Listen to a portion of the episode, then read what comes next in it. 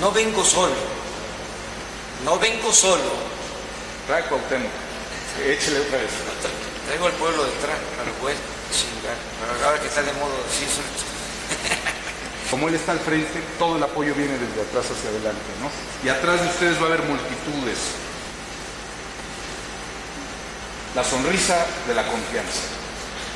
Silencio. Nuestro trabajo consolida la victoria. Traigo al pueblo detrás, pero pues, chingar. Pero ahora que está de modo sí, eso- No vengo solo. No vengo solo. Trae Cuauhtémoc. Échele otra vez. Traigo al pueblo detrás, pero pues, chingar. Pero ahora que está de modo sí, eso-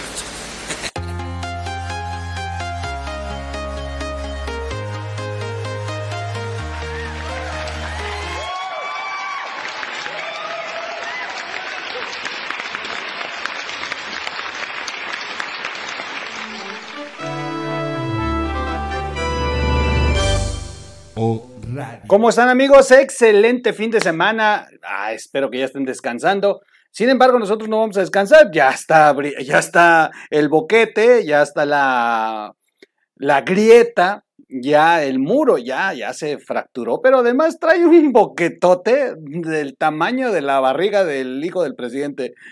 Eh, es, es, es importante seguirle.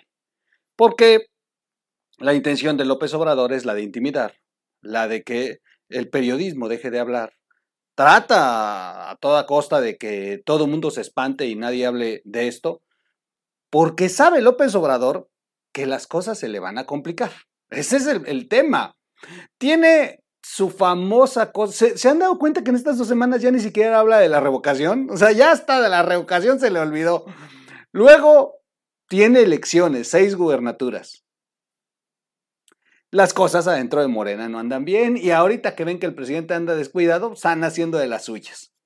Y finalmente, pues los puntos se le están yendo de las manos. Ha caído de 8 a 9 puntos en la última medición, solamente en estas dos semanas, por el caso de las casas de su hijo, las casas de Houston, la casa gris o la mansión del bienestar, como ya todo el mundo ha apodado a este escándalo. Lo interesante del asunto es que a pesar de lo terrible que fue este viernes negro, este viernes 11, eh, en la mañanera en la que de verdad nos, nos ha dejado helados, eh, la forma en que se condujo el presidente, la forma en que ya está violando las leyes para golpear a Loret, y no se trata de Loret, sino del hecho de acallar una verdad, porque no lo están haciendo eh, con pruebas que pudieran darles a ellos la razón de que lo que se publicó es una mentira. No, no pueden. No pueden y están recurriendo ya desesperadamente al ataque, al, ata- al ataque vil, al de intimidar, al de callar por la fuerza. Pero las cosas se les van a complicar. El tema en Estados Unidos es otro. El tema en Estados Unidos, y con esto de que en plenas negociaciones por lo de la reforma energética y todos los arbitrajes que traen con el TEMEC por lo de la fabricación de autos eléctricos y todas estas cosas, y además Biden, que necesita ahorita levantar sus puntos, puede ser que también en Estados Unidos ya vean y olfateen que es por ahí donde pueden debilitar a López Obrador. Y la realidad es que no va a quedar nada más en un escándalo el tema de que Xochitl Gálvez presentara esta denuncia. No, no, no. Y de hecho, sin que Xochitl Gálvez la presentara, va a comenzar. En videos posteriores durante este fin de semana les voy a platicar y les voy a poner al corriente de todo lo que ha ocurrido. Los accionistas de Baker Hughes ya le pidieron, o sea, los accionistas de Baker Hughes ya le pidieron a los directivos de la empresa que aclaren, porque ellos están ya convencidos de que aquí hay un, una verdadera, eh, pues un verdadero fraude. Y, y en Estados Unidos se pena mucho el que te agandalles a través de corrupción para obtener contratos. Suscríbase al canal, si es posible, dele clic a la campanita para recibir notificaciones, dele like si le gusta, si no le gusta, dele dislike y comparte el video. Comparte el video y bueno, ahí les dejé al inicio el fragmento completo de este video que anda en redes sociales y que me pidieron que lo pusiera completo. Ahí está completo, lo pueden cortar y, eh, bueno, compartir. Eh, ¿Qué tal López Obrador en el año 2000, no? Traigo al pueblo para poder chingar. Y sí, sí, por lo menos, de qué lástima que no vimos ese video en ese momento. O qué lástima que no tuvieron el video durante el 2018. ¿Y qué tal el video cómo apareció ahorita, no? ¿Quién puede haber filtrado este video? Sus más cercanos. De hecho, es un paisano de él el que está grabando el video. Aquellos que ha traicionado a López Obrador son los primeros que lo están entregando. Este video era un video de un círculo muy cercano a López Obrador y hoy sale a la luz. Hoy sale a la luz en que pues López Obrador está siendo debilitado por los escándalos de corrupción y como no ha compartido con muchos de los que lo ayudaron a llegar, pues muchos se van a desquitar de él. Bueno, vamos al tema, al tema de eh, Baker Hughes. Fíjense que en esta tabla que tengo detrás se confirma como López Obrador, estos tres, eh, estos dos cuadros que están aquí, acá, perdón, son los, los, eh, los pagos que le hizo Enrique Peña Nieto a la empresa Baker Hughes eh, durante el sexenio. López Obrador dijo en la mañanera, bueno, el director de Pemex, que no, que, que ellos le han contratado, pero no tanto, que fue más en el sexenio de Enrique Peña Nieto. Bueno, pues no. Estos cuadros de color verde, estas gráficas de color verde son las de Enrique Peña Nieto, porque las de color marrón son las de Andrés Manuel López Obrador. A partir de que se comienzan a pintar de marrón, son los incrementos que ha recibido la empresa Baker Hughes. Ahí está, 2019, 2020 y 2021. Son los ingresos que ha obtenido la empresa Baker Hughes. ¿Quién le está dando más dinero a Baker Hughes? Nadie, nadie como hoy López Obrador. Voy a leerles antes de... Vamos a tener varios videos porque la verdad es que hay escándalos. Voy a hacer un video aparte de lo de los accionistas. Vale la pena leer este, ya esta protesta que están levantando los propios accionistas al interior para pedir que se investigue. Y, la cosa ya empieza a, eh, a, complicárseles allá en Estados Unidos. En una de esas va a terminar José Ramón y su esposa volando a otro país. ¿eh? La 4T, Houston, tenemos un problema. Este análisis está muy interesante de Mario Maldonado. Eh, la historia de José Ramón López Beltrán y Caroline Adams, quienes forman la familia Los López Adams, interesante, comenzó en la segunda mitad del 2018, previo a la toma de protesta de Andrés Manuel López Obrador. Se conocieron en una cena en la Ciudad de México a la que fue invitado el hijo mayor del presidente. El flechazo fue instantáneo. Por aquellos días, López Obrador eh, por aquellos días, Andrés Manuel López Beltrán, perdón, el hijo mediano, el del chocolate, eh, hijo del primer matrimonio de López Obrador, sostenía un noviazgo con una modelo venezolana que lo acompañó a la eh, investidura de su padre, que por cierto también fue muy, muy cuestionado ese tema. José Ramón, dice una fuente cercana a la familia, se enamoró perdidamente de Caroline y formalizaron su relación pocos meses más tarde el primero de septiembre del 2019, acudió con Adams al primer informe de gobierno de su padre. Pero es lo que les dije, ni siquiera en la campaña había andado con Caroline. Ya estando el padre como presidente es que tiene la oportunidad de conocer a Caroline Adams. La decisión de irse a vivir a Estados Unidos vino por dos lados. El presidente les pidió a sus hijos mayores irse a vivir al extranjero. Y Caroline también tenía esos planes para su familia y vida profesional. Con más de 20 años de experiencia en el sector energético, trabajando para empresas como BP, Cava Energy, eh, quería regresar ella a la meca del negocio petrolero. Houston, la ciudad con más empresas, eh, según, eh, según las revistas especializadas, que eh, la ponen en la segunda ciudad después de Nueva York con más empresas, pues para, de diferentes ramos, ¿eh? no solamente el petróleo, que aunque bueno, ahí eh, predomina el tema del petróleo, pero son empresas de todo tipo. Fue así como decidieron establecerse en Texas para formar una familia. No contaban con que el discurso de austeridad, antineoliberal y anticorrupción del presidente de México los perseguiría por un claro conflicto de intereses y de valores. Un alto funcionario de la empresa Baker Hughes les prestó una casa de lujo, días después de que la compañía obtuvo contratos con Pemex.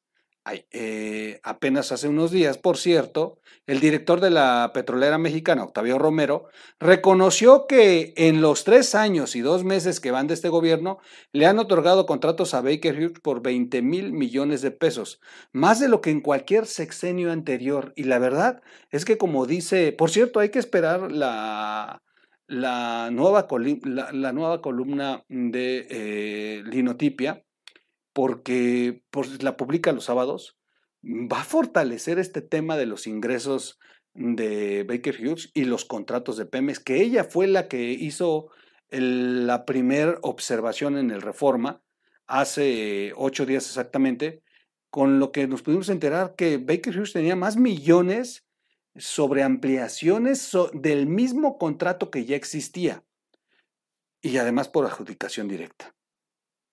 Con las declaraciones del director de Pemex en la mañanera, lo único que le hizo fue darle más herramientas a la investigación de que la empresa ha sido muy beneficiada y bueno, pues ahora nos queda muy claro que no solamente se trata de, la de prestarles una casa al hijo y a la nuera, seguramente van a brincar temas como el con qué construyeron la siguiente casa que, que, cuesta casi 17 millones de pesos en menos de 6, 7 meses. El escándalo que tiene furioso al presidente y ha, ocasionado, y ha ocasionado nuevos ataques a los medios de comunicación, en especial a Carlos Loret de Mola, después de lo que vimos este viernes, escaló en Estados Unidos. Esto es muy importante. Baker Hughes es un importante proveedor de servicios a la, industria petrolera y cotiza en el, Nasdaq de Nueva York. Como todas las empresas públicas, está sujeta a la, a la regularización de la SEC, un organismo del Departamento del Tesoro que eh, fue creado para vigilar que las empresas se conduzcan bajo los principios de legalidad y moralidad y evitar temas como el de Odebrecht. O sea que bienvenidos porque se va a poner muy interesante. Y eh, también están sujetas estas empresas a auditorías por probables asuntos de corrupción y, y conflictos de interés. Según lo expuesto en los medios y en análisis de expertos en políticas de cumplimiento, la relación de José Ramón Carolyn con un ejecutivo de Baker Hughes no pasa la prueba del ácido de las regulaciones de Estados Unidos. Son unos imbéciles, la verdad. Houston, con sus 1.500 kilómetros cuadrados de territorio y su cercanía al Golfo de México, ha atraído también a otros integrantes del gobierno del presidente, cuya relación con negocios del gobierno también ha sido cuestionada. Y aquí viene una lista. No solamente ha sido José Ramón el que se fue a, a Houston a esconder, sino también personajes cercanos a López Obrador y que también han sido cuestionados por negocios que de pronto tienen relación con la 4T. Pareciera que de pronto Houston es el paraíso de la 4T, el refugio de todos ellos. Va a estar muy interesante este tema de lo que la regulación de Estados Unidos va a investigar. Ya por dos medios eh, de solicitud va a caminar esto. Uno, al interior de la propia empresa a través de los accionistas. ¿Por qué? A ver, ¿por qué a los accionistas les preocupa? Pues porque simplemente un escándalo a Baker Hughes o sanciones a Baker hacen que sus acciones se deprecien. Y ellos son los que pierden dinero. Por eso están preocupados los accionistas. Saben que no es un tema menor saben que sí ocurrió. Además, hay sanciones ya históricas para la empresa Baker Hughes. O sea, no es una empresa que se ha conducido tampoco eh, completamente eh, limpia, por decirle así. No, ya hay antecedentes de otros temas parecidos o temas en los que han violado regulaciones y han recibido sanciones. Por eso, por eso la eh, el nerviosismo de los accionistas, porque este tema saben que va a ser muy, muy fuerte si, eh, si logran golpear a la empresa. Y la segunda, pues la, denuncia que sí ha presentado directamente Xochil Gálvez, que va a tener que ser, eh, que darle trámite, no es como aquí en México que le dan carpetazo o largas, no, allá va a entrar la investigación en automático. Así que son dos vías por las que ya se está investigando este tema y sin duda, sin duda, no pasa la prueba del ácido. Son temas que a López Obrador seguramente lo tienen muy preocupado, por eso está encolerizado. Si se dan cuenta, con el tema de Martinazo lo resolvieron rápido. Con el tema de Pío lo han resuelto. Con todos los temas que les han brincado los han resuelto, pero sabe que aquí no, por las propias regulaciones y las investigaciones que se van a abrir en Estados Unidos. Eso es lo que lo ha de tener muy, muy encabronado. Sabe que esto no termina aquí, que el tema va a estar más complicado. Y quiero adelantarles, esto esta imagen se las voy a poner, bueno, esta información se las voy a poner en un video que estoy preparando de la propia denuncia que hizo Xochitl Galvez, pero ya, ya eh, organismos especializados en Estados Unidos ya están haciendo publicaciones respecto a este tema y ya están eh, dando su opinión, haciendo un primer análisis y el análisis que hacen es que sí hay conflicto de intereses y que se han violado regulaciones de competencia en Estados Unidos. Ya, ya comienza en Estados Unidos también a, a ser ventilado y está caminando la bola de nieve. Cada vez está creciendo más y López Obrador, aunque amenace y haga lo que haga, podrá del río Bravo para acá hacer el berrinche que quiera, del río Bravo para allá la tiene complicada. Vamos a ver quiénes más están viviendo en, eh, en Houston. Carmelina Esquer Camacho, ¿les suena? Se asentó en Houston, cerca de Goodlands, desde el inicio del sexenio desde el inicio del sexenio de López Obrador para encabezar la filial de Pemex Procurement International. Pese a no tener experiencia en las compras de productos de importación de la petrolera, Esquer Camacho es la hija del secretario particular del presidente Alejandro Esquer Verdugo, aquel que salió en la operación Carrusel. La hija del secretario particular es la que se encarga de las compras del producto de importación de la petrolera y la sentaron en Houston. También, qué casualidad. O sea, tiene que ver otra vez con petróleo y es una de las personas más cercanas a López Obrador. Por eso les estoy diciendo, las cosas van a ponerse muy difíciles. ¿Quién más? Elvira Daniel. Ella es exdirectora del Centro Nacional de, Control de Gas Natural. Mantiene injerencia en Pemex, en Pemex por la relación que tiene con el tabasqueño Octavio Romero, de quien fue socia en la empresa Mercocha, dedicada a la cría y comercialización, de ganado en Tabasco. Eran socios.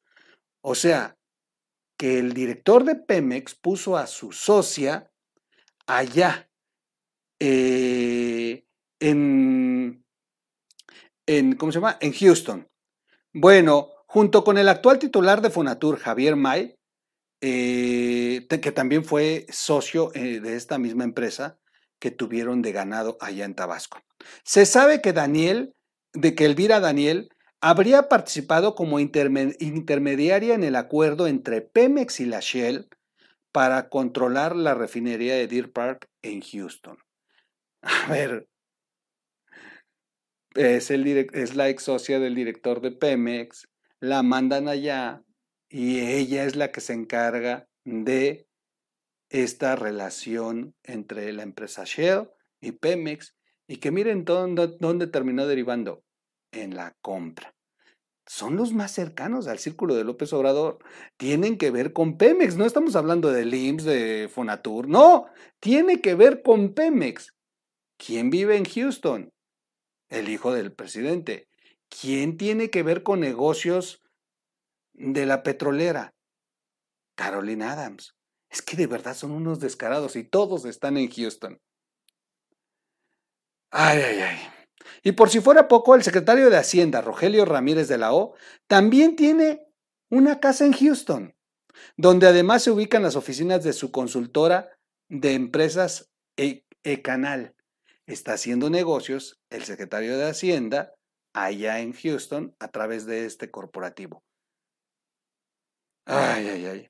Esa debilidad por Houston y la vida de millonarios, por cierto, muy cercanos a la 4T. Excelente por Mario Maldonado. Un dato muy interesante, muy, muy interesante que se agrega a esto. Los cercanos a López Obrador, que tienen relación con Pemex, que tienen casas en Houston y que, qué casualidad, todos están en un mismo círculo de los últimos movimientos de estos tres años que final, al final terminaron derivando en la compra de Deer Park. ¿Cuántos se llevaron de comisión? Hace poco López Obrador dijo, fíjense, esto lo, analiza eh, Ricardo Anaya en uno de sus últimos videos. Dijo que López Obrador comete una estupidez al haber declarado que no van a sobreexplotar ya el petróleo y que lo van a guardar para las eh, futuras eh, generaciones. Anaya dijo, es el momento de sacarlo por el precio en el que está, porque después, pues ni siquiera va a valer nada. Y ya llegó en la pandemia a no costar, costaba más el barril que el petróleo. ¿Saben qué es lo más interesante? ¿Por qué López Obrador de pronto decidió ya no sobreexplotar petróleo en México? si se supone que está poniendo negocios de refinación y hasta comprar una refinería en Estados Unidos? Pues sencillo, porque la compra de la refinería Shell o el resto de Deer Park comprometió 20 años de compra de petróleo a la Shell. Esa fue la condición para soltarle el 50% de la refinería. La Shell es la que va a suministrar el petróleo, no Pemex. Y por eso es que López Obrador salió a, decir que no van a sobreexplotar, que van a bajar la explotación de petróleo para guardarse a las futuras eh, eh, generaciones. De verdad que es un, arma, un alma tan caritativa. ¿Cuánto negocio están haciendo con esa refinería? Y nosotros como imbéciles como imbéciles porque no hay vacunas, no hay medicamentos, no hay servicios, las, los municipios y los estados han dejado de hacer obra pública porque les han recortado. Y en los estados donde Morena gobierna, están regresándole el dinero a la federación, ¿sabían ustedes? Están haciendo sobre ejercicio, es decir, no están aplicando el dinero que les enviaron a propósito para que Hacienda se los vuelva a recoger. ¿Saben para qué están recogiendo ese dinero? Para todos estos proyectos de López Obrador. Es decir, está sacrificando el desarrollo de los estados y de los municipios a través de los gobiernos que está ganando con Morena.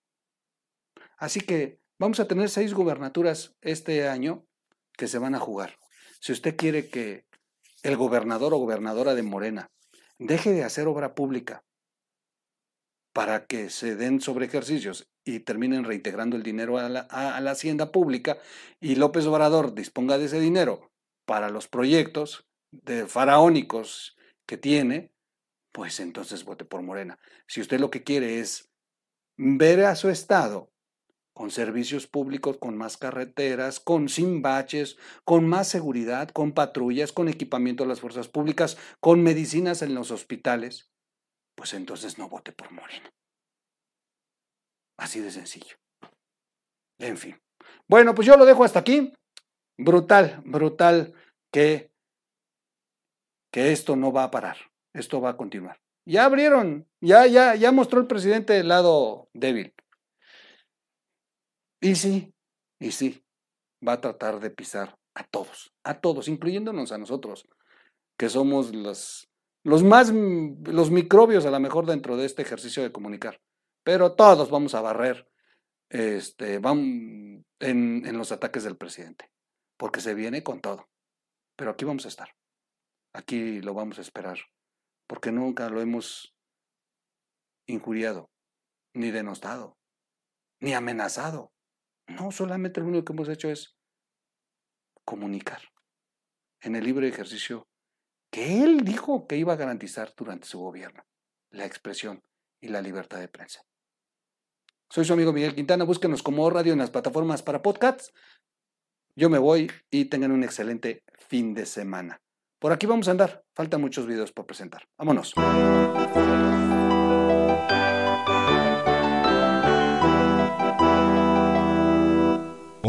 Radio.